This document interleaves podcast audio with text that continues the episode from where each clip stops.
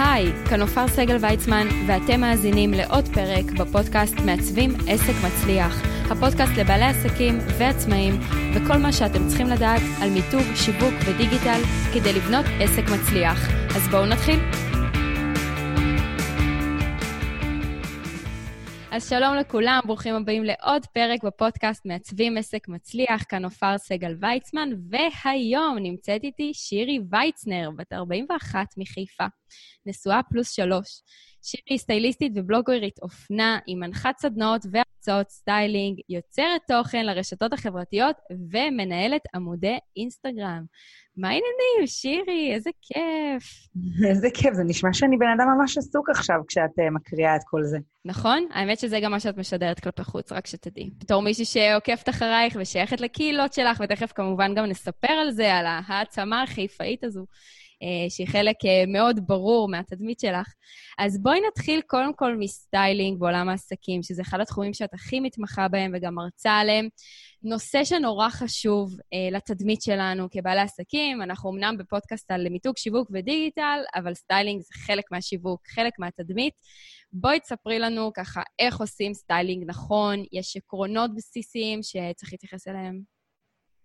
אמ, כן, בעיקרון, מה שמעניין ב- בלבוש לעסקים ובתדמית בעבודה, זה שנוסף לנו נדבך מאוד מאוד גדול לתורת הסטיילינג הבסיסית של התאמה למבנה גוף והתאמות צבע וכל הדברים האלה. אה, בעצם, ב... אני הרבה פעמים אומרת בסדנאות שלי, שכשמדובר בתדמית עסקית ולבוש לעבודה, את האמת אנחנו משאירים מחוץ לדלת. ולמה בעצם הכוונה? כשאנחנו עוסקות בסטיילינג, אנחנו נורא מחפשות להעצים. אה, תראי לעולם מי את דרך הלבוש, ו style זה הדרך לומר לעולם מי אתה מבלי הצורך לדבר, וכל הקלישאות הנכונות האלה. Mm-hmm. אבל אה, בלבוש לעבודה ובתדמית עסקית, אנחנו לא בהכרח רוצים להראות נכון. בדיוק מי אנחנו. לפעמים אנחנו רוצים להראות אה, רק חלקים מאיתנו, או לנסות לשדר אה, תדמית שהיא קצת שונה. אני אתן את הדוגמה הכי פשוטה. אה, נאמר שאני בחורה מאוד מבולגנת. במוח הכל מסודר, אבל בפועל, אה, השולחן שלי מבולגן, התיק שק שלי תמיד מפוצץ כמו תיק של בנות עם מלא מלא כן, מלא. כן, כן, כן, ברור. כשאני מגיעה לרעיון עבודה, אני לא רוצה להצטרך להוציא משהו מהתיק, והמראיין יגלה שאני עם ערימות של אריזות מסטיקים ישנות בתוך התיק. זה משדר אוי, לא, זאת בחורה ממש מבולגנת, בטח השולחן שלה יהיה מבולגן, היא בטח תאחר לי כל הזמן, היא לא תסיים משימות בזמן. אז פה, כשאנחנו uh, באים uh, לעזור למישהו להתקבל לעבודה, אז יש הרבה מעבר לסתם בחירה של איזה צבע הולם אותי היום. אתן לך עוד דוגמה. אנחנו לפעמים מתעסקות בשיער. מכירה נכון, את זה נכון. שאת כזה, כן, כן. ככה מגלגלת את השיער, ומבחינת שפת גוף זה דבר לא כל כך חיובי לפגישות עסקים או לראיונות עבודה, אפילו לא לדייט ראשון. אז uh, אני מציעה בדרך כלל ללקוחות שלי, כשאת יודעת שזאת הנטייה שלך, אולי עדיף שתגיעי עם שיער אסוף mm-hmm. למפגשים האלה, כדי לא לאתגר את עצמך עם הפעולה הזאת של גלגול השיער. זאת אומרת אה, שסטיילינג זה לא רק אה, הלבוש, זה גם הפנים, האיפור, הגילים, זאת אומרת, להתייחס ממש לכל רובד שיש לנו לאורך כל הגוף, ממש מכף רגל ועד ראש. בדיוק, זה כל, ה, זה כל המראה החיצוני שלנו בעצם, שהרבה פעמים הוא, הוא, הוא לא באמת משדר את מי שאנחנו.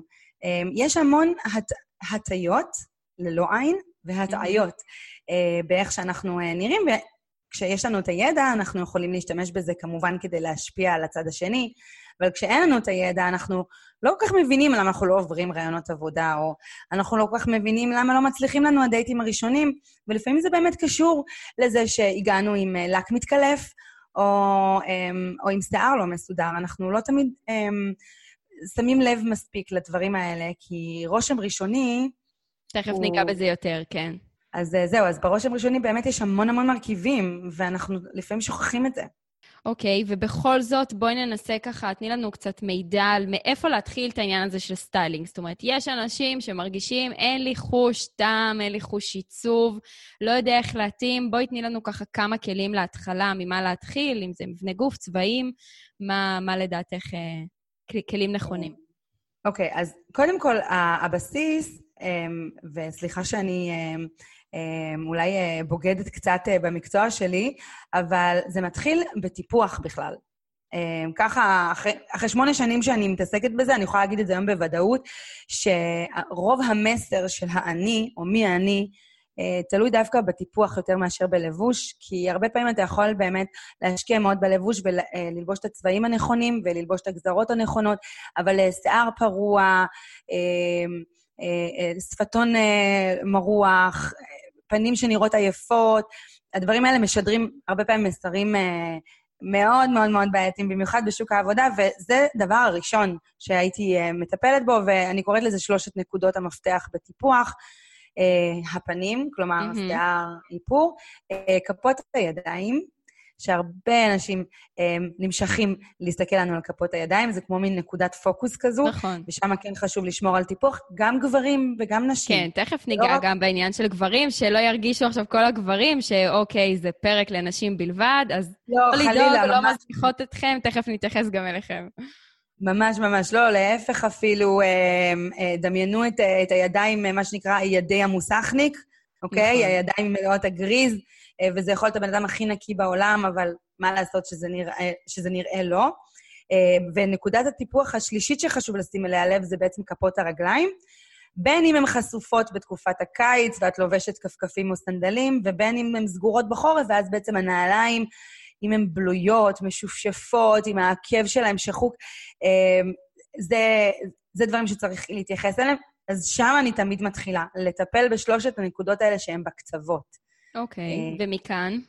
ומכאן אנחנו באמת ממשיכים uh, לנושא של, uh, של התאמת הלבוש, שזה בעצם העבודה של הסטייליסט, מתאם האופנה בעברית. איזה... איזה יפה. נכון? הכל נשמע גרוע בעברית, זה ידוע. כן, אז המתאם אופנה, או המסגנן, מסגנן. אה, זה בעצם התפקיד שלנו, וזה מושתת על אה, שלושה עקרונות. אה, התאמת סגנון, כלומר, להתאים את הסגנון הנכון לאדם הנכון, לא להתלבש באופן שלא מתאים לו, לא לסגנון החיים ולא לאופי שלו, וכמובן גם לרצון ולאהבה שלו. התאמות של צבע והתאמה של גזרות למבנה הגוף. אה, התאמה של צבע והתאמה של סגנון, עם זה אני חיה בשלום. עם הנושא של התאמה למבנה גוף, יש לי חשבון מאוד מאוד אה, ארוך ומערכת יחסים מאוד מורכבת עם תורת הסטיילינג. שבעצם אה, זה לאו דווקא, זאת אומרת, גם אם זה לא מחמיא לי לפי התורה, עדיין בא לי ללבוש את זה ואני אלבש את זה כי אני אוהבת את זה. מהבחינה הזו את מתכוונת?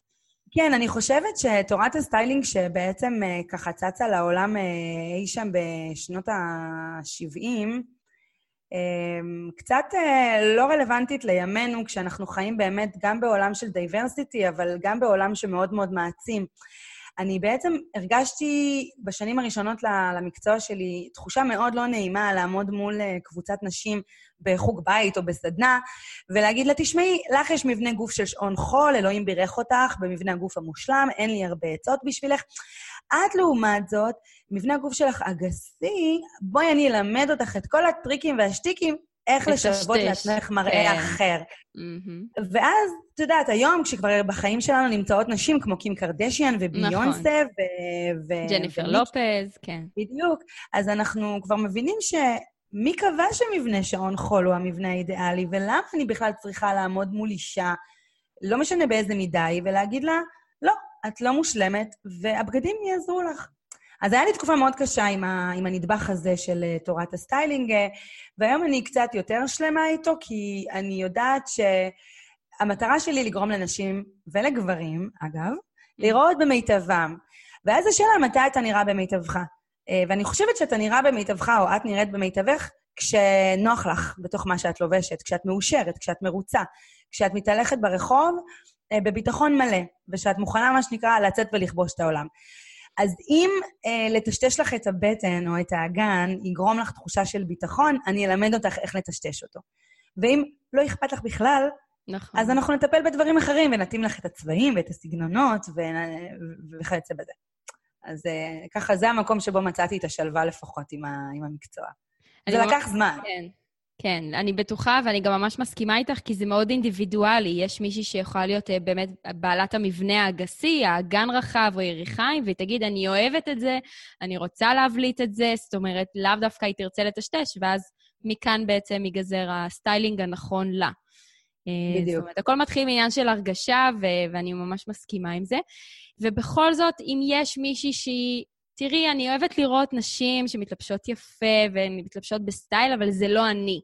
זאת אומרת, הנשים היותר סולידיות, אה, שאוהבות, את יודעת, משהו שמרני, לא צבעים צעקניים ולא שילוב של אה, צהוב עם סגול, סתם זורקת, אה, לא יודעת באמת אם זה עובד בסטיילינג, אבל איזה טיפ את יכולה לתת להן? זאת אומרת, ממה להתחיל כדי כן להרגיש, וואו, התלבשתי היום בסטייל. טוב, אז קודם כל נתחיל בטיפ שלך. צהוב עם סגול עובד נהדר, ולא רק שהוא עובד נהדר, גם על פי תורת הצבע. כן, צבעים משלימים, נכון. תורה של ניוטון, צהוב וסגול הם צבעים נהדרים ביחד.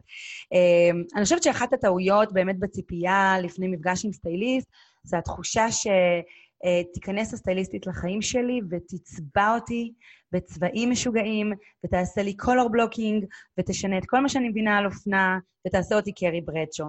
אבל האמת היא, או לפחות ככה זה צריך להיות להשקפתי, זה שסטייליסט צריך לבוא ולראות את הלקוח. לא לראות פריטים, לא לראות צבעים.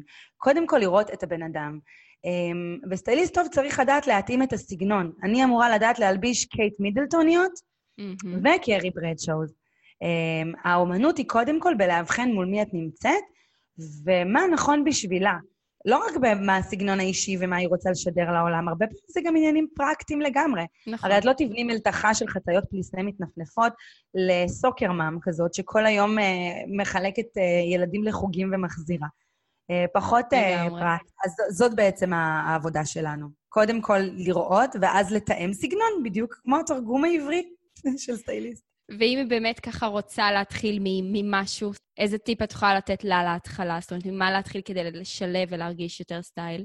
אז אני חושבת שבדיוק מה שאמרת קודם, שאת רואה את זה על אחרות ואת אומרת, זה לא אני, אז את כבר חצי דרך אה, להצלחה, כי את יודעת, גם, גם אה, לא לדעת מי אני, זה צעד מעולה בלדעת מי אני כן. נכון. אמ, בת- גם בתהליך שאני, כשאני עושה סטיילינג, ואני מאמינה שרוב הסטייליסטות עושות את זה, השלב הראשון הוא באמת האבחון הזה של המי אני, ולעזור למישהי גם, או למישהו שהם לא יודעים בדיוק מי הם, לאבחן. אה, אני מגיעה עם אייפד. אה, אם אוקיי. אני לא מצליחה לעשות את זה בטלפון קודם ולנסות להבין, או אם מישהי לא מגיעה אליי אה, בדרגת האפייה הזאת, מה שנקרא, אז אני פותחת אייפד, יש לי מצגת סגנונות אופנה, ואנחנו מדפדפות, רואות קצת ריאנה, רואות קצת קייט מידלטון, רואות קצת מדונה, קצת ביונסה, ולפי התגובות מהמם. אה, לתמונות, אני מבינה איפה היא הייתה רוצה להיות, אה, ואיפה היא ממש ממש לא. אחד הדברים המעניינים, אני עושה את זה גם בסדנאות שלי, כשאני מראה את כל הסגנונות אופנה, יש הרבה סגנונות שבאים מאותו עולם. למשל, הסגנון הקלאסי שדיברת עליו, או ה-classical, שהוא סגנון מאוד ישראלי, מה שאנחנו אוהבים לקרוא לו אה, ספורט אלגנט, כן, אה, נכון. זה ה-classical. אה, ויש עוד כמה סגנונות שנחשבים קלאסיים, ובדרך כלל הם יתקשרו עם סגנונות אחרים. נגיד, יש קבוצת סגנונות רומנטיים ויש שם את הסגנון הכפרי. הרבה אוקיי. פעמים את רואה את ההלימה, את רואה שמישהי אוהבת מאוד את הסגנון ה-classical, והיא גם מגיבה טוב לכפרי, והיא גם תני מגיבה דוגמה טוב... של כפרי ב- בלבוש, יהיה יותר קל. את יודעת, בכל זאת אנחנו אה, בפודקאסט, אז אה, צריך לתאר כן, דברים. אה, נכון, אז בסגנון הכפרי, שהוא סגנון מאוד מאוד קרוב לבוהושיק, שאתם בטח כולם מכירים, אה, זה המון פרחוני, זה, זה עם תת, לפעמים תת סגנון ככה, אה, קריצה לעולמות של המערב הפרוע, מגפי בוקרים, אה, חולצות אוקיי. פרחוניות עם שרוולים תפוחים, המון תחרות.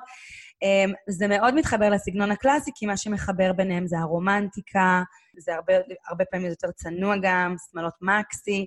אז את רואה שככל שמישהי בוחרת הרבה סגנונות שיש ביניהם חוט מקשר, את מבינה שהיא קצת יותר uh, מגובשת. מהמם. ולפעמים את רואה שאוהבים רוקנרול ואוהבים פאנק ואומרים, ואוהבות uh, כפרי ואוהבות את הקלאסי, ואז את מבינה שצריך קצת לדייק. כי לעשות במלתחה שתעבוד לך נכון, זאת מלתחה שהפריטים ביניהם יתקשרו. נכון. אם לא יתקשרו, יהיה מאוד קשה להתמודד עם המלתחה. לגמרי. אז אם כבר דיברנו על מלתחה, בעולם העסקים אנחנו באמת כל יום צריכים ללבוש באיזשהו מקום אה, משהו אחר למטרה אחרת. פעם אחת לפגישה עם לקוח עתידי, או מהצד השני, לספק, זאת אומרת שמגיע, שאנחנו מגיעים בתור אה, לקוחות. הרצאה או סדנה שאנחנו מעבירים. בואי תני לנו ככה כמה דגשים, גם לגברים. בואי נתחיל מגברים, כי נשים זה... יש תמיד הרבה יותר, נראה לי, מה להרחיב, אבל באמת מגברים ש... שמי בגדים, זה שאשתי תקנה לי, ו... לא מייחס לזה חשיבות, יושב טוב, נוח, הכפתור נסגר. עזבי אותי שטויות. בואי ננסה ככה לתת גם להם קצת מידע. טוב, אז, אז ב, ב, בקטע הזה הגברים באמת קצת יותר uh, מדויקים מאיתנו, כי הם uh, בדרך כלל מדרגים גבוה יותר את הצורך של יהיה לי נוח, והם צודקים. נכון. אחד הדברים שהכי חשובים במפגש בעבודה זה קודם כל שיהיה נוח, כדי שלא יהיו הסחות דעת, ובטח שלא נשב בפגישת עסקים, כשאנחנו כל הזמן מנסות להוציא את החוטיני מהישבן, או כל מיני כאלה דברים לא נוחים.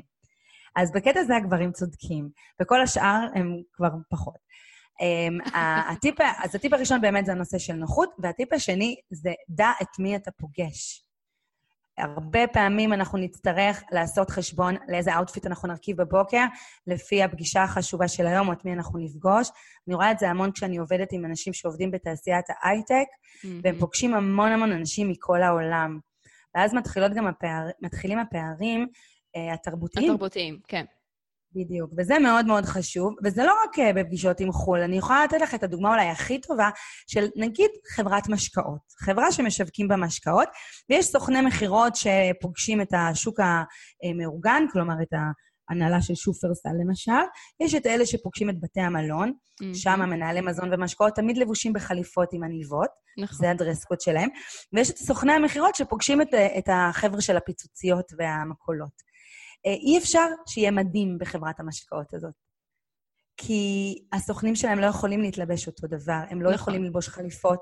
זה יאיים על בעל הפיצוצייה שנכנס לו מישהו עם חליפה, ואתה לא יכול לבוא כמו בסטיונר, סליחה על הביטוי, כשאתה פוגש מנהל מזון ומשקאות של, של אילטון תל אביב, לדוגמה. לכן, אה, את מי אתה פוגש זה מאוד מאוד חשוב. אמ, וכשאתה יודע אמ, את קודי הלבוש של התעשייה או של אה, איפה שאתה פוגש, אני כן הייתי אמ, משקיעה עוד קצת אה, תשומת לב בצבעים. יותר חשוב לי הנושא הזה באמת של הצבעים, כי לצבע יש השפעה שאנחנו אפילו לא קרובים לתאר אותה. נכון, גם בעולם אנחנו... העיצוב, דרך אגב. זאת אומרת, זה, אנחנו חיים את זה גם מהטבע, דרך אגב, כן? אה, אם זה דבורה של צהוב ושחור, שאנחנו ישר יודעים שזה אזהרה, זה יכול להיות גם עכביש. זאת אומרת, אנחנו חיים את זה עוד מהתקופה שאנחנו שייכים לעולם החי. אה, אז בואי תרחיבי על זה קצת יותר, איזה צבעים מומלצים, לאיזה סוג של פגישה, גברים, נשים, כל, אה, כל מגדר בעצם בנפרד. אוקיי, okay, אז אני אתייחס בעצם לצבעים אולי הבולטים ביותר, אלה שגם יש יותר במלתחה שלנו בדרך כלל, אבל שבאמת יש להם משמעויות uh, מאוד uh, חזקות. את בטח מכירה את זה גם מעולם הייצור. אני בכלל חושבת שבעיצוב פנים ובאדריכלות uh, הרבה יותר גרפי, לוקחים כן. את זה בחשבון. בעיצוב גרפי בכלל, בוודאי, במיתוג. נכון. Uh, ואנחנו פחות uh, דופקים לזה חשבון בבגדים, וזה לא בסדר. אנחנו צריכים. אז הנה הטיפים. מעולה. קודם כל, הצבע התקשורתי ביותר הוא תכלת. Uh, בכלל כחולים הם צבעים מאוד תקשורתיים, הם צבעים שהם קצת יותר קוגנטיביים, הם יותר מעוררי מחשבה ופחות מעוררי רגש, mm-hmm. ובכל מפגש uh, uh, קוגנטיבי או שדורש הרבה ריכוז, אני מאוד אוהבת לעבוד עם צבע תכלת, ולא סתם זה הפך להיות uh, אולי חולצת הכפתורים הכי uh, נפוצה בעולם העסקים של... כמעט לבשתי אותה היום, איזה קטע. לשיחה שלנו. אבל את מתכוונת שכשצריכים להקשיב לך, זאת אומרת, לא כשאת כבן אדם צריכה להיות קשובה ומרוכזת, אלא את רוצה שתשומת הלב תהיה קשובה אלייך. נכון, ושאת okay. אוקיי. רוצה גם לשדר מסרים, mm-hmm. כמו אני פתוחה לשמוע, כן. אה, אני בצד שלך. לעומת התכלת, בואו ניקח למשל את הצבע האדום. שצבע האדום הוא צבע שהוא לא צבע קוגנטיבי, הוא צבע יותר אה, רגשי, הוא תשוקתי אפילו, נקרא נכון. לו. ומצד אחד הוא מעביר המון אה, מסרים של, אה, אה, באמת של תשוקה, של רצון, אני ערוך למלחמה, אני ערוך ל... אני יכול לעשות את זה, אני מלא מוטיבציה, אבל לעיתים במינונים גבוהים מדי, וכשהם בעיקר מגיעים עם אנשים, כשהם נלבשים על ידי אנשים מלאי אנרגיה, הוא עשוי להיות קצת מאיים, אפילו מעט תוקפני. והדוגמה שאני תמיד אוהבת לתת על האדום זה שימו לב להילרי קלינטון. Okay. אוקיי. מה היא לבשה במהלך הקמפיין שלה לנשיאות מול uh, דונלד טראמפ? Uh, טראמפ טען שהיא תהיה בגדול שהיא אישה, וכבר מזה היא חלשה יותר, ושכמובן גם דעותיה השמאלניות היא חלשה יותר, והיא תהיה חלשה מול הטרור, אצטרה, אצטרה. Uh, הצוות הסטייליסטים של, uh, של הילרי קליטון עשה עבודה מופלאה. חבל ש... חבל שזה לא רק... אה, זה הדבר היחיד שהיה צריך לעזור לה. ובעצם אה, מלבישו אותה כל הזמן בחליפות בצבע אחד. חליפות בצבע אחד נותנות לאישה קטנת אה, מראה ונמוכה כמוה, מראה טיפה יותר גבוה. והמין האנושי לצערנו תופס את הנמוך כחלש ואת הגבוה נכון. כחזק, ככה שהיא הייתה צריכה לשוות לעצמה עוד כמה סנטימטרים, והיא המון לבשה צבעים מלאי תשוקה. חליפות אדומות, חליפות כתומות, חליפות ורודות פוקסיה. היא הייתה צריכה כביכול לאזן את ההאשמות שהיא חלשה, הייתה צריכה להראות כמה היא חזקה.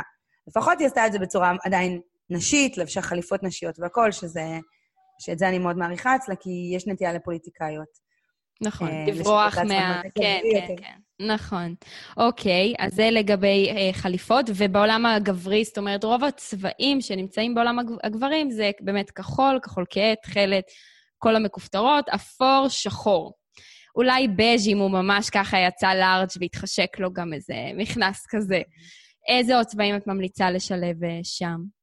שוב, זה מאוד תלוי במה אתה עוסק, אבל או. נגיד אם אתה, אם אתה עובד סוציאלי או מדריך בקורסים, ואתה צריך uh, להיות uh, נגיש יותר או לשדר סוג של רגישות, אז אני כן ממליצה לגברים האלה דווקא לאמץ את הפסטלים, שהם צבעים שהם משדרים רוך, um, ורוד, סגול, הם mm-hmm. כבר... זה מה זה פסה שזה צבעים של נשים, אבל הם באמת צבעים שמשדרים הרבה רוך ועדינות, ו... אה, אם נחזור רגע לדוגמה של העובד הסוציאלי, כן. אה, להיכנס ככה, לפגוש אה, ילדים בפנימייה, זה דרך מצוינת לשדר להם חום ואהבה, מבלי, מבלי עוד לפתוח את הפה אפילו. ולעומת זאת, כשמישהו בעצם מגיע כעמדת מפתח, בהרצאה, מנכ"ל, מגיע לפגישה, את יודעת, אפילו כמשקיע, או להפך, סטארט-אפ שרוצה בעצם להשאיר רושם טוב על משקיע, מה כדאי ללבוש לפגישות הרציניות יותר בעולם העסקים? בעולם העסקים יש להם את הדרס קוד שלהם, לפעמים זה חליפות... חליפות עם עניבה, לפעמים זה רק הסמארט קז'ואל, כלומר מכנס פנסים אה, עם אה, טישרט או טישרט פולו, שהיא מאוד נפוצה בעולם הזה, היא ככה, נכון. מה שנקרא, היא באמצע. ספורט אה, אלגנט. ספורט אלגנט, כמו שהם קוראים לו כאן בארץ. אבל אני כן חושבת שצריך להימנע בעיקר מהדפסים צועקים. אוקיי. להגיע עם צבע אחיד, שוב, התכלת, הצבעים הרגועים. שחור הוא לא בזוי, גם לבן הוא לא בזוי, זה בסדר, הסטייליסטים לא שונאים שחור ולבן. אה, להפך אפילו, תראי תוכנית אלקבץ. Hmm. האישה שלבשה רק שחור, הכי צבעונית שראית ever, נכון. נכון? אז אפשר להיות צבעוני גם בשחור ולבן, זה בסדר גמור. פשוט צריך לדעת איזה בחירות לעשות. זאת אומרת, לדברים רציניים לא משבצות, הרי בעולם הגבר, הגברי והמכופתרות יש המון משבצות, יש המון פסים, גם אם הם קטנים, גם אם הם עבים, עדיף דברים יותר חלקים. אה, עדיף חלקים. נוחות. או... כן. כן, תראי, הפסים הדקים, מה שאנחנו מכנים banker stripes, הפסי הבנקאי, לא סתם נקראים פסי בנקאי, אה, אז הם באמת אה, פסים מאוד מאוד רגועים. אני בעיקר מדברת על הפסים הטרופיים וכל הדברים המקושקשים, שגם הישראלים נורא נורא אוהבים, זה אפשר להשאיר לאחר הצהריים ולוויקנדים, וכן לעשות מראה קצת יותר רגוע בשעות היום. במיוחד אם פוגשים, עוד פעם, במיוחד אם פוגשים אנשים מחו"ל, שזה בכלל אה, אה, פתח לתקלות. כן, למרות שכרגע אנחנו בכלל לא בכיוון והשמיים לא פתוחים, אבל אנחנו מדברות ככה באופן תיאורטי על מה היה לפני והעולם שאנחנו מקוות uh, לחזור אליו. אז באמת היום, בתקופת הקורונה, רוב הפגישות שלנו, גם העסקיות, הן בזום. המילה הזו שיצאה מכל החורים והפלטפורמה, אבל אין מה לעשות, היא פה והיא פה כדי להישאר איתנו. איך בכל זאת, מפלג גוף עליון, הייתי אומרת אפילו מבית החזה ומעלה, זאת אומרת, אפילו לא רואים את אזור הבטן, איך כן ליצור איזושהי תדמית רצינית, אה, גם בקבוצות נטוורקינג שעברו לאונליין, גם בפגישות עם לקוחות, איך מנצלים את הפריים הרוחבי הזה אה, לטובתנו? אז קודם כל, אה, ושוב, בדיוק כמו שדיברתי על הטיפוח, אז גם כאן, קודם כל, מאוד חשוב הסביבה. איפה אנחנו עושים את זה. כלומר, מה רואים מאחורה. במיוחד כשיושבים בזום מול בן אדם ומתקשים להסתכל לו בעיניים במשך שעה mm. וחצי, אנחנו הרבה פעמים מסתכלים על המסביב, וזה חשוב שהסביבה תהיה סביבה נאותה, נקייה, מסודרת. אה, אפשר גם לשתול מסרים חשובים, כמו שנגיד מאחורייך עכשיו נורא יפה לראות את הרשת שלך עם אה, משפטי ההשראה ואת התמונות היפות בצבעי הפסטלים. אז אני כבר יודעת שיש פה בחורה עם הרבה מאוד סטייל. את כבר לא צריכה לנסות לשכנע אותי שיש לך סטייל. רק מלראות איפה את יושבת. Mm-hmm. אמ, רושם ראשוני גם... בעצם, אני אגלה לכם שאני ושירי בעצם נפגשנו פעם אחת בהרצאה של רונית כפיר, לא אמרנו שלום אחת לשנייה, זאת אומרת, פעם ראשונה שאנחנו נפגשות והזמנתי אותה להתארח, אה, ו- ויש כוח לרושם ראשוני, זאת אומרת, אנחנו יכולות גם להרחיב על זה ש... לא משנה מה הפלטפורמה, כרגע היא בזום, וכן הייתי רוצה לשמוע ממך יותר על זה, על איך עובדים בחצי גוף ופנים, אה, אבל הרושם הראשוני יש לו כוח מאוד גדול בכל דבר שאנחנו עושים, כן? אז בואי תספרי נכון. קצת על זה. Um, תראי, ברושם ראשוני אני תמיד אומרת שיש חדשות רעות וחדשות טובות. החדשות הרעות זה שאין הזדמנות שנייה לרושם ראשוני, נכון. אבל החדשות הטובות שיש תמיד הזדמנות ראשונה לרושם שני. Hmm. אז, אה, אז אה, זה לא כזה אסון גדול. תראי, לגבי איך אני מגיעה לפגישת זום, אז באמת אה, זה, זה מחזיר שוב לעניין הטיפוח, כי בסופו של דבר מאוד חשוב מה קורה כאן, הטיפוח של השיער, הפנים, עם מייקאפ, בלי מייקאפ, לא כולם חייבות להתאפר, אבל אני כן uh, ממליצה ללמוד להתאפר לפחות בנקודות ש... מה שנקרא נקודות התורפה שלנו, עיניים קטנות, לפתוח אותן עם uh, מסקרה, uh, קצת uh, לתת איזה blush ב- בלחיים כדי לתת טיפה חיות. Um, ובחלק העליון, באמת ללבוש איזושהי חולצה, um, כמו בטלוויזיה, כמו אצל השדרנים, כן, שהחלק כן, התחתון יכול להיות uh, לחלוטין מוזנח. נגלה להן שגם אנחנו עכשיו עם איזה מכנס פיג'מה כנראה מתחת אה, לחלק נכון. העליון, כן. אני תמיד, אה, תמיד אני שואלת את עצמי, מה דני קושמרו לובש שם למטה? כן, כן, תמיד מסקרן. נכון. כן. אז אה, באולפנים של היום כבר רואים מה הם לובשים גם למטה, נכון. אבל זה הפכה להיות מין כזאת קלישה מאוד מפורסמת. אז באמת להשקיע בחלק העליון בצבע שמאוד הולם את, את, את הפנים שלנו, זה קצת פיזיקה של... זה קצת כשעולם הסטיילינג פוגש את הפיזיקה, בעצם האור נופל לנו על החולצה וחוזר לפנים, הוא חוזר עם איזשהו גוון שהוא מקבל מהחולצה. זה נכון גם כמובן כשאנחנו לא בזום, אבל זה הרבה פעמים מועצם כשאנחנו בשיחות וידאו, כי התאורה היא לא בסט, אה, לא תמיד יש לנו את כל התנאים, ו... ואז באמת אנחנו עלולים לראות עייפים מדי אם אנחנו לובשים את הצבע הלא נכון, מתחילות ככה, כמו שאצלי יש עכשיו קצת... אה, אה בגלל התאורה מלמעלה, כן.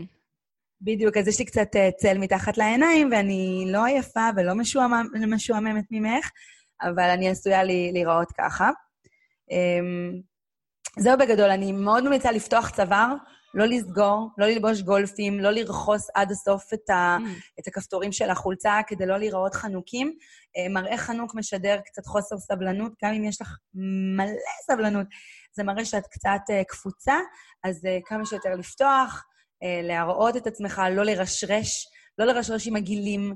אה, זה נשמע נורא דרך נכון. המיקרופונים, אה, לחשוב גם על הדברים האלה.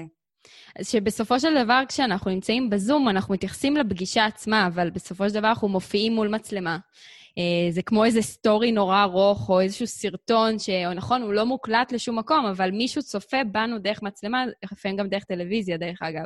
אז כל מה שקשור, אני, אני אתן קצת את, ה, את הרקע מהפן הצילומי, כי בכל זאת בתקשורת חזותית אה, למדנו גם צילום שנתיים, אז תאורה נכונה, אם עדיף לשבת כשהאור, למשל חלון שהוא מולכם, ולא מאחוריכם, אה, כי אז יש הבדל, הבדלי תאורה.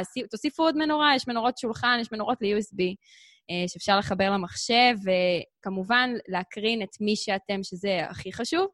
ודווקא רציתי שתרחיבי יותר, יש את העניין הזה שיש את מי שאני, אבל את מי שאני רוצה להיות. ולפעמים זה גם בא דרך סטיילינג, עד כמה זה fake it until you make it, לעומת זיוף. וואו, שאלה גדולה. Uh, אני אוסיף עוד נדבך, את מדברת על מי אני, uh, ומי אני רוצה להיות, ואני אוסיף לך עוד אתגר, מי אני רוצה שיחשבו שאני. נכון, זה נכון. וזה בכלל מסבך את העניינים. Uh, זאת שאלה טובה, אבל אני יכולה להגיד בוודאות מוחלטת שזו אינה קלישאה, וה-dressed for success זה, זה לא סתם. כשאנחנו מתלבשים, אנחנו... הדרך שבה אנחנו מתלבשים לא משפיעה רק על הצד השני, היא גם משפיעה עלינו. נכון. אני אתן דווקא את הדוגמה ממקור בלתי צפוי. בואי נחשוב רגע על פורים. בפורים את uh, לובשת uh, תחפושת של אלזה, ואת נהיית פתאום כל הגוף שלך זז כמו נסיכה. נכון. והמחוות שלך הם של נסיכה, לפעמים אפילו הקול שלך משתנה. או שאת מתחפשת לשטן הקטן או לאחות הסקסית, אז את נהיית פתאום סופר סקסית, ואת נהיית סופר מרושעת, רק ליום אחד, או לשעה אחת שבה את לובשת את התחפושת. וזה בדיוק אותו דבר, רק עם בגדים אמיתיים. אמ, הבגדים יכולים לתת לנו כוח, מספיק שאת עולה על עקבים לפעמים. ומקבלת מזה ביטחון. מספיק שהבגד מטשטש את הנקודת תורפה שאת מרגישה לא בנוח איתה, ופתאום הכי נוח לך. מספיק שאת לובשת אה, חולצה עם כתפיים נפוחות, את פתאום מרגישה גדולה מהחיים, או חצאית נפוחה. זאת אומרת, זה, זה לא רק משפיע על איך שהסביבה תופסת אותנו, נכון. זה גם משפיע על איך אנחנו תופסים, תופסים את עצמנו. וכן, בגדים יכולים לתת לנו כוח, כמו שהם גם יכולים בבחירות לא טובות להחליש אותנו. אז זו החוכמה, ולדעת להתלבש נכון. וואי, איזו תשובה מעולה. כל הכבוד, שירי. תגידי, אה, את בעצם הגעת מעולם פרסום ושיווק. זאת אומרת, לפני שהיית עצמאית, היית שכירה המון שנים, מה גרם לך לצאת לעצמאות, לעשות את הצעד הזה? ספרי לנו. אמ, אני חייבת להודות שאולי כמו הרבה נשים, אמ, נקודות המפנה בקריירה שלי קשורות ללידות שלי. אמ, בחופשת הלידה הראשונה, אחרי 37 קילו של עלייה, הפכו את החיפוש למה אני אלבש לברית של הבן הבכור לסיוט מהלך. וואו. וחזרתי לאהבה ישנה, וישבתי כל הזמן על מגזינים, ועל, ו- והתחלתי יותר ויותר להתחבר לזה, ובדיוק אז נינט טייב אה, עלתה לגדולתה, וגדי אלימלך היה הסטייליסט הצמוד שלה, ואני חושבת שלפחות בישראל זה היה בערך אה, הפעם הראשונה שממש התוודענו לחשיבות אה, ולמשמעות של סטייליסט, ואמרתי, אה, אולי אני אלך ללמוד את זה, just for fun. Mm-hmm. זה תמיד איכשהו מתחיל מ-just for fun, לא, לא מתכננת לעשות עם זה שום דבר. נכון, ובאמת לא תכננתי לעשות עם זה שום דבר. אני סתם בחורה שהחליטה לא ללמוד עיצוב אופנה כי היא פחדה אה, שהיא לא יודעת לאייר ולא יקבלו אותה. אז הלכתי לאהבה אחרת שלי. ובאמת למדתי סטיילינג בשנקר, ולא עשיתי עם זה כלום, והמשכתי בעולם הפרסום והשיווק. אז הגיעה חופשת לידה שנייה. עכשיו, גרתי בחיפה, עבדתי בתל אביב, זה היה באמת אה, תקופה מאוד אינטנסיבית, על הכבישים והפקקים, והלא לראות את הילד, לזרוק אותו בשבע בבוקר בגן, ולפעמים לחזור לראות אותו ישן. Mm-hmm. ותוך כדי חופשת לידה שנייה, שגם שינתה את חיי, אה, התחלתי לפקפק כבר ביכולת שלי בעצם אה, להיות אימא לשניים אה, עם, ה, עם הקריירה שבחרתי לי. וכאן גם נכנסת חיפה לתמונה. כן, שגם עליה אני רוצה שתרחיבי. זה בדיוק נקודת המפגש הזו, כי בעצם אמ, זה מה שגרם ככה לקריירה לקבל תפנית. אה, הסתובבתי בעיר התחתית עם העגלה בחופשת הלידה השנייה, אה, מאוד לחוצה, מאוד מתוסכלת, לא כל כך מבינה מה אני הולכת לעשות עם עצמי. וברגע אחד קטן בעיר התחתית פשוט התאהבתי במקום ששנאתי כל רגע מהחיים בו, ופתאום בא הרעיון. Um, למה שאני לא אעשה משהו עם התעודה הזאת של הסטיילינג, וככה אני אוכל גם לחוות את העיר, להיות עצמאית. חשבתי לתומי, לפני שמונה שנים, שעצמאי זה מישהו שרוב הזמן הוא בחופש. הוא עושה מה שבא לו. בטח, uh, בוודאי. הוא יושב בבתי קפה רוב הזמן, ומדי פעם הוא קצת עובד. אה, לא ממש אה, מה שקרה, בטח לא בעידן הקורונה, אנחנו נכון. מגלים כמה זה קשה להיות.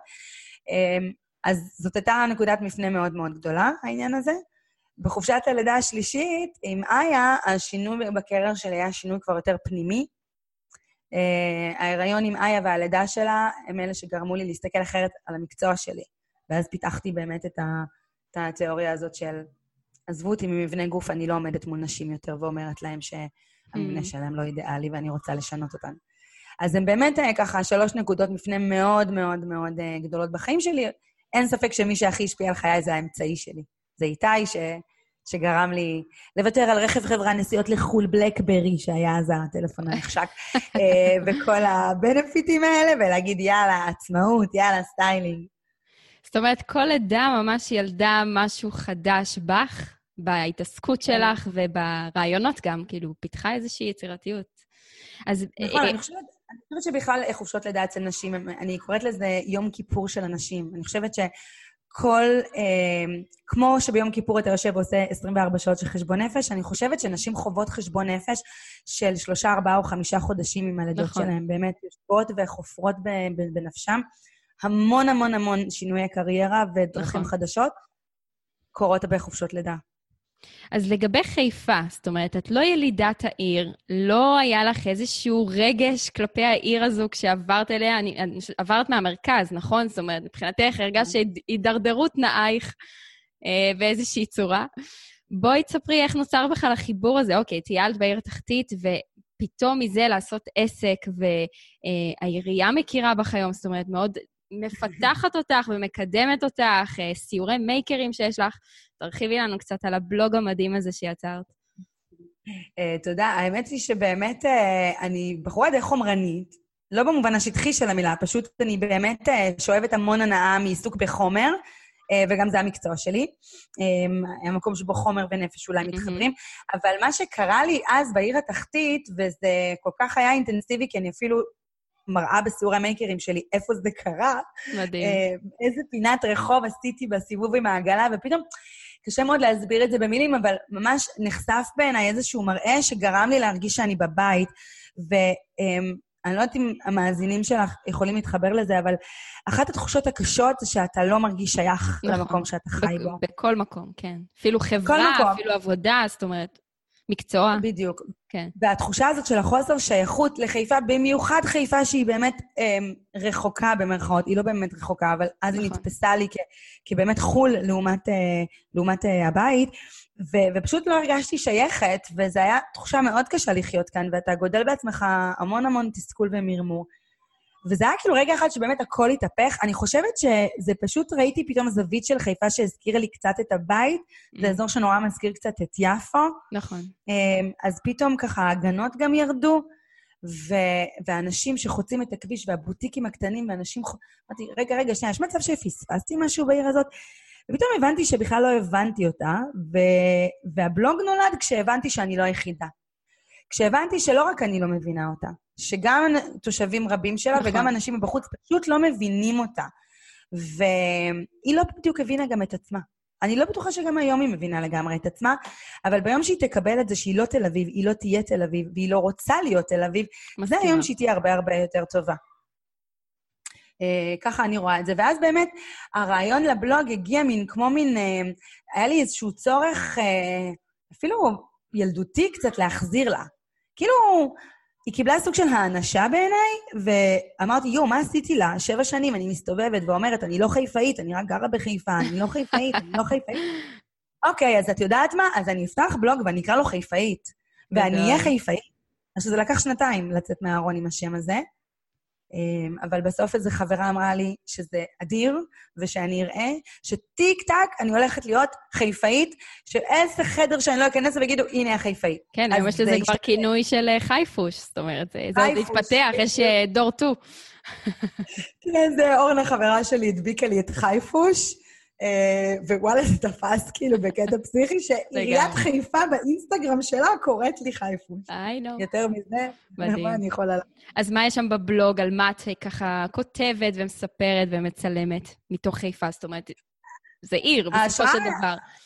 בדיוק, זאת עיר, אבל היא אישה, לפחות בעיניי. אוקיי. מכירה את זה של אה, איזה רכב זה, האם נכון. הרכב הזה הוא גבר אז לגמרי. כזה, אה, חיפה היא אישה בעיניי, אישה מדהימה ומיוחדת.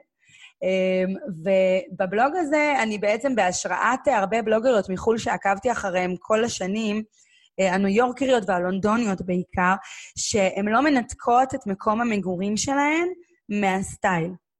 Um, בארץ זה מאוד נפוץ שבלוגריות מכל הארץ רצות לעשות את הפקות האופנה שלהן בנווה צדק וברוטשילד. נכון. אני אמרתי, לא, חיפה תהיה uh, הנוף שלי, ואז הבלוג יעסוק באמת בחיים, ב- בלייפסטייל, באופנה, בחיפה. Um, ו- וככה, לא חשבתי שחיפה תתפוס כל כך הרבה נפח, חשבתי שהיא תהיה הרקע mm-hmm. של האופנה, ועם הזמן היא התחילה להשתלט, הממזרה הזאת. אה, כן, והיום אה, האופנה היא הרקע. האופנה היא הדרך שלי לספר את הסיפור של חיפה. מקסים. אז מה את מספרת בעצם על חיפה? זאת אומרת, ציור המייקרים, בואי תרחיבי עליו קצת, כי אני רואה שהוא קורה הרבה. בואי תספרי. כן, זה, זאת באמת אה, הצלחה שאפילו אותנו הפתיעה. אמ, כשליעד ולדמן, הצורפת אה, מהעיר התחתית, פנתה אליי, דרך אה, קהילת השוות, שזאת קהילה שאני מנהלת פה בחיפה, mm-hmm. והיא אמרה לי, תשמעי, לי קצת נשבר מזה, שאני פה כבר 18 שנה, אבל כל יום נפתחת הדלת, ואיזה מישהו מברך אותי, ברוכה הבאה לשכונה, כאילו אני איזה עסק חדש. ליעד זיהתה שאפילו המקומיים לא ממש יודעים מה יש כאן. מסכימה. וזה בדיוק פגש בדיוק, וזה בדיוק, אה, ככה זה פגש גם את, ה, את ההבנה שלי, שאני ככה במקביל אליה, שני קווים מקבילים שחושבים אותו דבר. ו, ויחד עם גילי, שהיא אמנית קרמיקה, הקמנו בעצם את הסיור הזה. המטרה הייתה להכיר לחיפאים את העיר. אנחנו, זה היה סוג של מרקום. זה היה אמור להיות סיור מרקומי כזה. גדול. בסוף יוצא שכבר אה, קרוב לשנתיים אנחנו מארחים 65-70 אה, אחוז מה... שלנו הם בכלל מחוץ לעיר, וזה הפך להיות סוג של אטרקציה תיירותית. אה, אני מאוד אוהבת את הסיור הזה, לא רק כי הוא גורם לאנשים להכיר את חיפה, הוא גורם לאנשים להוקיר, להכיר ולהוקיר מלאכות יד. נכון. שזה משהו שבעידן הזה של האלי אקספרס... איבדנו אותו, כן, כן. קצת איבדנו אותו. אנחנו גם כל כך סוגדים למחיר הזול, נכון. ללא להיות פראייר, למצאתי את זה ביותר זול. היום אנשים מחפשים באלי אקספרס שמלות של זרה, נכון. כי גם המאה ו-19 של זרה כבר אה, לא מספיק אה, זול, ואני חושבת שדרך הסיור הזה, כל מי שמבקר בסיור פשוט מבין את הערך הגלום במחיר של משהו שמישהו שם את הנשמה שלו בפנים, את הזמן שלו, נכון. את המחשבה שלו. זה לא איזה שטנץ משוכפל, איזה משהו חסר ערך. בכלל, הערך האומ... האומנותי, זאת אומרת, זה לא, זה לא עוד מוצר במפעל, יש פה משהו אומנותי יותר, האומנות, העבודת יד, ובכלל קנייה ישראלית, שזה משהו שבשנים האחרונות מאוד תופס תאוצה, זאת אומרת, בואו תקנו מאומנים ישראלים ובואו נפיק מזה תועלת שנרים אחד לשני פה. שזה נורא חשוב. נכון, אני חושבת שמה שהצרכן הישראלי לא מספיק מבין, אה, הצרכן הסקנדינבי נגיד הרבה יותר שם כבר, אבל הצרכן הישראלי לא כל כך מבין את החשיבות ואת הרווח שהוא עצמו מפיק מכלכלה מעגלית. נכון. מהתמיכה הזאת בכלכלה מקומית. כי בסופו של דבר, כשאתה קונה מהשכן שלך שקנה מהשכן שלו, שקנה מהשכן שלו, שקנה ממך, הכסף נשאר בבית, וכשהכסף נשאר בבית כולנו מרוויחים יותר. אה, אז זה לא שאני לא קונה במנגו, וזה לא שאני לא מזמינה לפעמים את המסמרים שלי מאלי אקספרס, אבל אני כן חושבת שצריך להקדיש שנייה מחשבה לפני שאנחנו מחליטים איפה לקנות, מה הערך שלו. אז uh, למשל, בואו ניקח את דורין פרנקפורט, שמוכרת ג'ינס בנגיד סביב ה-500 שקלים. והאלטרנטיבה של uh, רשת uh, בינלאומית שפעילה בישראל היא 150 שקלים פחות. Mm-hmm. מה גלום בדלתא הזאת? מה מייצג ה-150 שקל האלה? הוא מייצג סחר הוגן, העסקה של 120 ישראלים במפעל בתל אביב, אה, הוא מייצג אה, מחשבה, הוא מייצג קפסולות קטנות ולא יצור המוני. הוא, הוא מייצג כל כך הרבה, אז האם באמת 150 השקלים האלה אינם שווים את זה? בוודאי שהם שווים את זה. נכון. טוב, זה גם עניין של קהלים, אני מאמינה, וכל אחד מה שחשוב לו. זאת אומרת, א', גם המותג, אה, שיש אנשים שנורא חשוב להם ללבוש מותג של מישהי, ולומר גם זה של דורין.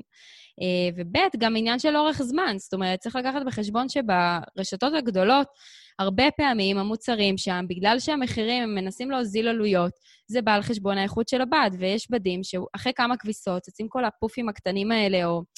אה, באמת, גם לי, גם אני נתקלתי בזה נורא מעצבן. אפילו יש, את יודעת, חברות פיג'מה, שפיג'מה עולה בין 300 ל-400 שקל, לא, לא זול, ופתאום אחרי כמה כביסות את uh, מגלה שם, uh, כן, הפתעות שלא ציפית, כשאת נכון. משלמת מחירים כאלה. אמ, אני חייבת להגיד שיש הרבה רשתות אופנה מהירה שדווקא באיכות אה, הן לא נופלות כל כך, ויש גם הרבה מעצבות שאת מגלה ש... תמיד יש, ברור. עיגלו את הפינות.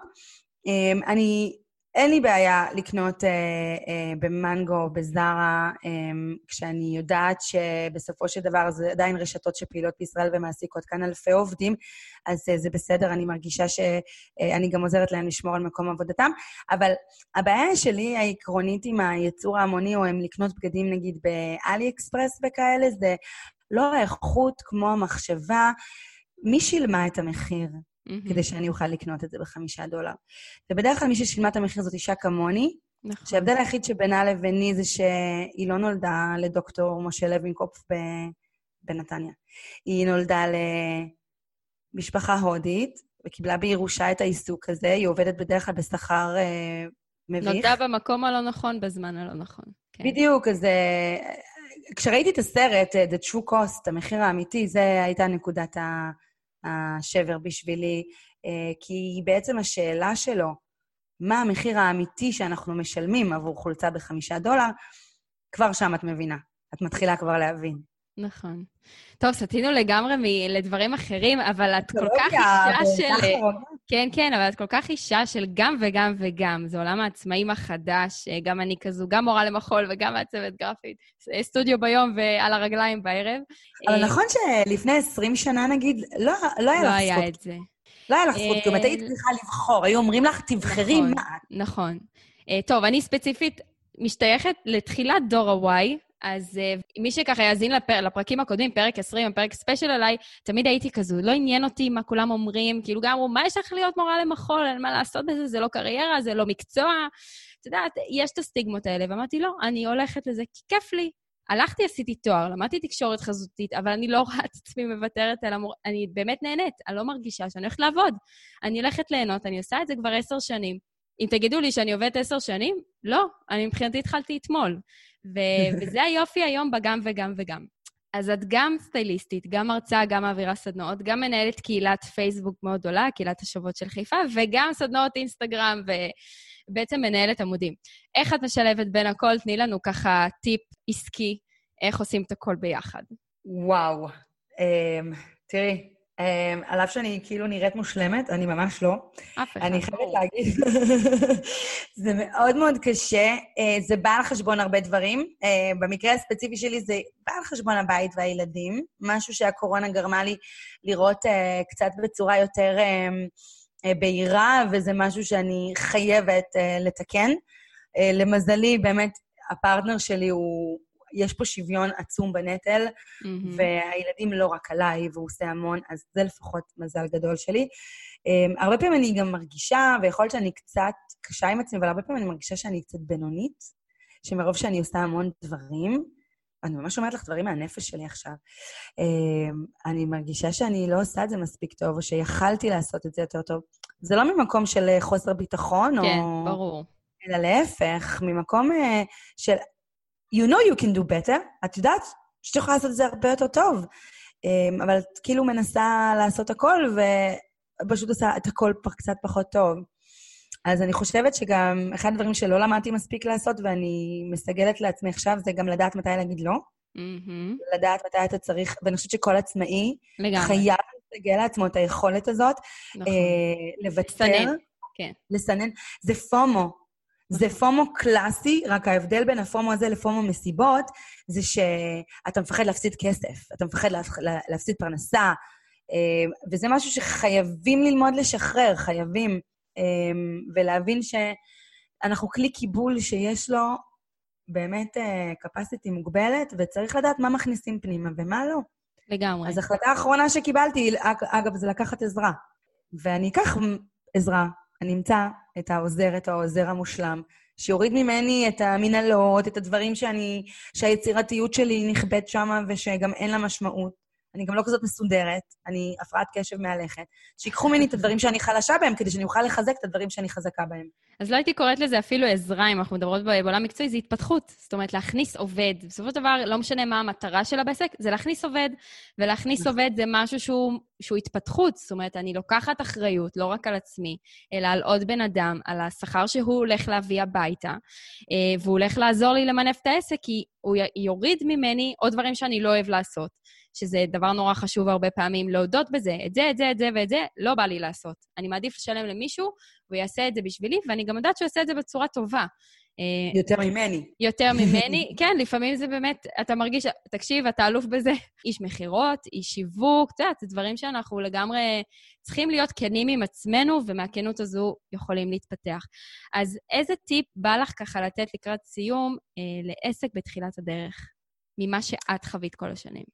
וואו, יש לי, האמת שיש לי הרבה טיפים למישהו בתחילת הדרך. אחד. אבל אני חושבת שקל, אה, הטיפ שאני אתן הוא זה שקל מאוד להישאב לחיים האלה שהעצמאי הוא 24-7 בעסק, וואנס אתה לא שם את הגבולות האלה מהיום Mm. הראשון שאתה עצמאי, יהיה מאוד קשה, כמו שאצלי קשה, יהיה מאוד קשה לשים את הגבולות מחדש. אז אם יש משהו שמאוד מאוד חשוב כבר מההתחלה, זה להחליט מתי העסק פתוח נכון. ומתי העסק סגור. וזה. כבר, גם, גם כשאתה מחוסר עבודה, וגם כשאין עדיין עבודה, אם החלטת שבין חמש לשמונה העסק סגור, או שבשש בערב הוא נסגר עד הבוקר, הוא נסגר בשש בערב. וזהו. זה הרגל שאם אה, כשאתה משועמם, הוא יעבוד, אז הוא גם יעבוד בקלות אחר כך. אם אתה עובד 24/7 מה-day- מה-day one, וואו, זה מאוד קשה להיפטר מההרגל המגונה הזה. אני אפילו אוסיף שעם כל לקוח נורא חשוב לשים את הגבולות האלה מההתחלה. זאת אומרת, יש לקוחות שהם שולחים הודעה בשעה תשע בערב, לא מכוונה רעה, ומצפים שתענה עכשיו, אלא הם פשוט לא, לא מסוגלים לחכות לעד מחר בבוקר, כי הם יודעים שהם ישכחו. זה לא אומר שצריך לענות להם בתשע בערב, ומבחינתך זה ביג נו. זאת אומרת, הכל טוב. נכון. אני יכולה להעיד על עצמי שהורדתי את ה-V הכחול כדי לחסוך את האי-נעימות הזו. יש כאלה שלגמרי עם V כחול ועדיין לא עונים, ושאפו להם. אני מעדיפה לא לתת לתחושה, אה, ללקוח שלי, שראיתי, לא בא לי לענות, אה, כי זה לא הכוונה. אני כרגע לא עובדת, שעה תשע בערב, אני לא על המחשב, בטח ובטח שלא עונה ללקוחות, ומחר בבוקר, ברגע שאני אתיישב שוב. אה, כן, תקבל את התשובה, בהחלט. את יודעת שפעם הייתה לי לקוחה שהתנאי שלה להתחיל לעבוד איתי זה שאני אחזיר את ה-V הכחול. היא אמרה שמבחינתה, היא מעדיפה לראות וי כחול וחוסר יחס, מאשר לא לראות את ה-V הכחול ולהיות כל הזמן במחשבות אם היא קראה או לא קראה. אוקיי. עשיתי את זה בשבילה, וכשנפרדנו חזרתי ל-V הכחול. אני, אני, מצד שני, אני מאוד מבינה את אלה ששולחים, כי גם אני כזאת, אני שגר ושכח, אני חייבת מהמם. להיפטר, להוציא את זה מהסיסטם, אבל מכיוון שהבנתי מהר מאוד שלא כולם כמוני, בדרך כלל כשאני שולחת הודעה מאוחרת, אני כותבת משפט כן, פתיח. הקדמה. אני כותבת את זה עכשיו בשבילי ולא בשבילך, ואני לא מצפה שתעני לי כרגע. מקסים, מקסים. וזה משהו שנראה לי ככה גם מאוד מרגיע את הצד השני שהוא קיבל. נכון, לגמרי. יופי, אז זה לעסק מתחיל ולעסק ותיק. מה את ככה ממליצה? איזה טיפ יש לך למישהו ותיק? אה, לעסק ותיק, ובכלל לעסק שכבר התחיל להתגלגל, אני חושבת שאם הוכחתי משהו לעצמי בשנים שאני עובדת, זה שהייתי גמישה. ואני חושבת שגמישות זה אה, פשוט אחד הדברים הכי חשובים לעסק בכלל, אבל לעצמאי בפרט. אני חושבת שהיכולת שלי להיות גמישה ולהגיב מהר לשינויים, גם עזרה לי לצלוח הרבה משברים, וזה לא המשבר הראשון שאני עוברת, הקורונה. אה, גם עברתי חופשות לידה, שזה מגיע עם המון פחד, וגם עברתי אה, מלחמות. מהמם. אה, אה, לא עברנו אותם פה בצפון, אבל אה, הכל היה מהלומות, צוק איתן, זה, כן, זה היו מהלומות בפני עצמם. ואני חושבת שהיכולת שלך להגיב לשינויים, להיות גמיש, כל הזמן להסתכל לצדדים ולהמציא את עצמך מחדש, זו תכונה שחייבים לסגל אותה, וגם אם לא נולדים איתה, אפשר לרכוש אותה. לגמרי. אפשר לרכוש אותה, וחשוב מאוד אה, להתפתח כל הזמן לרוחב. אה, ועוד טיפ אחד שאני חייבת לתת, כי הוא טיפ מנצח, שלמדתי אותו דווקא בהיותי שכירה מהבוס הקודם שלי, תמיד תחשוב כמו מספר שתיים כדי להישאר מספר אחד. אמ, או, וואו, משפט מדהים. משהו- נכון? נכון. אני חושבת שהרבה פעמים אנחנו, שאנחנו הכי טובים בתחום שלנו, והכי עסוקים והכי מצליחים, אנחנו מתחילים לחתור בחטאים קטנים, אמ, של ממש מבטיחים לנו שהמספר אחד הזה יתרחק. אז אני אתן לך את הדוגמה הכי, הכי טובה. נוקיה, בתקופה לפני הסמארטפונים, הייתה, מעצ... כאילו, אם היה לך נוקיה, זו הייתה החברה הכי ברורה שלכולם יש, ופתאום מישהו אחר הביא סמארטפון, מאיפה הוא בא, מאיפה הוא צץ, ואיפה החברה הזאת היום? אני לא יודעת אפילו מה... כן. מישהו שבא ולקח להם את השטיח מתחת לרגליים ומשך אותו, כן. אבל זה, המישהו הזה, המישהו הזה עושה בדיוק ההפך. כי אפל, אה, שהיא לא מספר אחת בכל השווקים בעולם, אבל היא בהחלט נכון. מספר אחת בעולם המערבי, אה, זה 80-20, בינה לבין מהמם. מכשירים אה, מבוססי כן. אנדרואיד. אה, ואפל חושבת כמו מספר שתיים. היא תמיד. כל הזמן רוצה לחדש, היא כל הזמן רוצה להתחדש. גם כשנתנו לה בראש, אה, הייתה איזו תקופת מצלמות קטנה, נכון. שהאייפונים היו פחות חזקים, אז נכנסו ברבק של לשפר את המצלמות, כאילו, באמת, אה, זאת חברה שכולה השראה, לדעתי. ממש. וואו, איזה יופי של טיפים ויופי של רעיון. ותמיד ככה לקראת הסוף, אה, בעצם קהילת המאזינים תמיד יודעת מי מגיע להתראיין לפני. ויש להם הזדמנות להעלות שאלות אם יש משהו שהם רוצים ככה לשאול אותך. אז יש לנו שתי שאלות, אחת קצת נגענו, אבל אני מאמינה שתוכלי להרחיב. אז השאלה הראשונה היא של שני, מה ללבוש כשעושים סטורי או סרטון לדף עסקי, אה, מבחינת זה שרואים פחות מחצי גוף? אוקיי, okay, אז בגדול זה די דומה למה שדיברנו על הזום. ההבדל הוא זה שאת יכולה להשתמש בפילטרים, בעריכות ובכל מיני דברים כאלה שיכולים גם לשפר, אבל לא רק לשפר, אלא לתת עוד אווירה. אז אני לא מדברת על פילטרים שמחליקים קמטים, אבל uh, בהחלט uh, כן תשתמשי במדיה. ותחשבי uh, מה אפשר לצלם לסטורי או ל-IGTV, שיכול להוסיף קצת לתוכן, למצוא את הפילטר הנכון, שיכול להוסיף איזה גאדג'ט, uh, כל מיני סטיקרים, דברים שיכולים מאוד מאוד להוסיף uh, למסר שלך. והלבוש? זאת אומרת, דיברנו על פתוח, נכון? לא חולצה סגורה. נכון, צריך לקחת בחשבון את הנושא של אזור הבטן. הרבה פעמים אנחנו מדברות בישיבה, ואנחנו לא שמות לב לא ליציבה שלנו, שלעיתים אנחנו קצת ככה נופלות אל תוך עצמנו, ואז החזה נראה קצת אה, נפול, הוא מתחבר עם הבטן, ואז הוא לא מחמיא לא לחזה ולא לבטן. לשבת כמובן אה, זקוף, להקפיד על היציבה הזאת, ולא ללבוש דברים שמאתגרים את, ה, את האזור הזה של הבטן, mm-hmm. או לדבר בעמידה. ואני חייבת להגיד שלפחות מהניסיון שלי, כשאני מדברת בעמידה, גם הדיבור יותר... נכון, האנרגיה עולה. כן, כן, כן. נכון? יש משהו... לא סתם זמרים שרים בעמידה רוב הזמן, אז נראה לי שזה גם קשור לקול שלנו, לתיבת התהודה שלנו שנפתחת, אבל זה גם קשור הרבה מאוד למשהו אנרגטי שעובר על הגוף. אז אני מציעה דווקא לעמוד, ואז גם כל האתגרים הפיזיים האלה של מה ללבוש פחות אה, דרמטיים. מדהים. והשאלה השנייה של מיכל, מה דעתך על להתלבש בצבעי המותג שלך? הרצאות, סדנאות? אוי, איזו שאלה נחמדה. אה, מה דעתי על זה? התקלת אותי, מה דעתי? בואי נחשוב, אה, למה לא בעצם? אחלה, אני חושבת. תלוי מצבעי המותג כמובן. כן, ברור. אה, לוודא שהם ש... צבעים טובים. כן, או אולי באמת שווה באמת למתג מראש את, ה, את העסק אה, בצבעים שאת יכולה גם באמת ללבוש אותם. אני חושבת שזה גימיק נחמד, אני לא בטוחה שזה בהכרח אה, משהו שיש לו משמעות מאוד גדולה. אני כן הייתי משקיעה במצגות, בעזרים הוויזואליים, בסרטונים, ברור. בחבילה גרפית, שם בהחלט הייתי משקיעה. אה, בלבוש יכול להיות נחמד. גימיק נחמד, לא מעבר, לא חובה.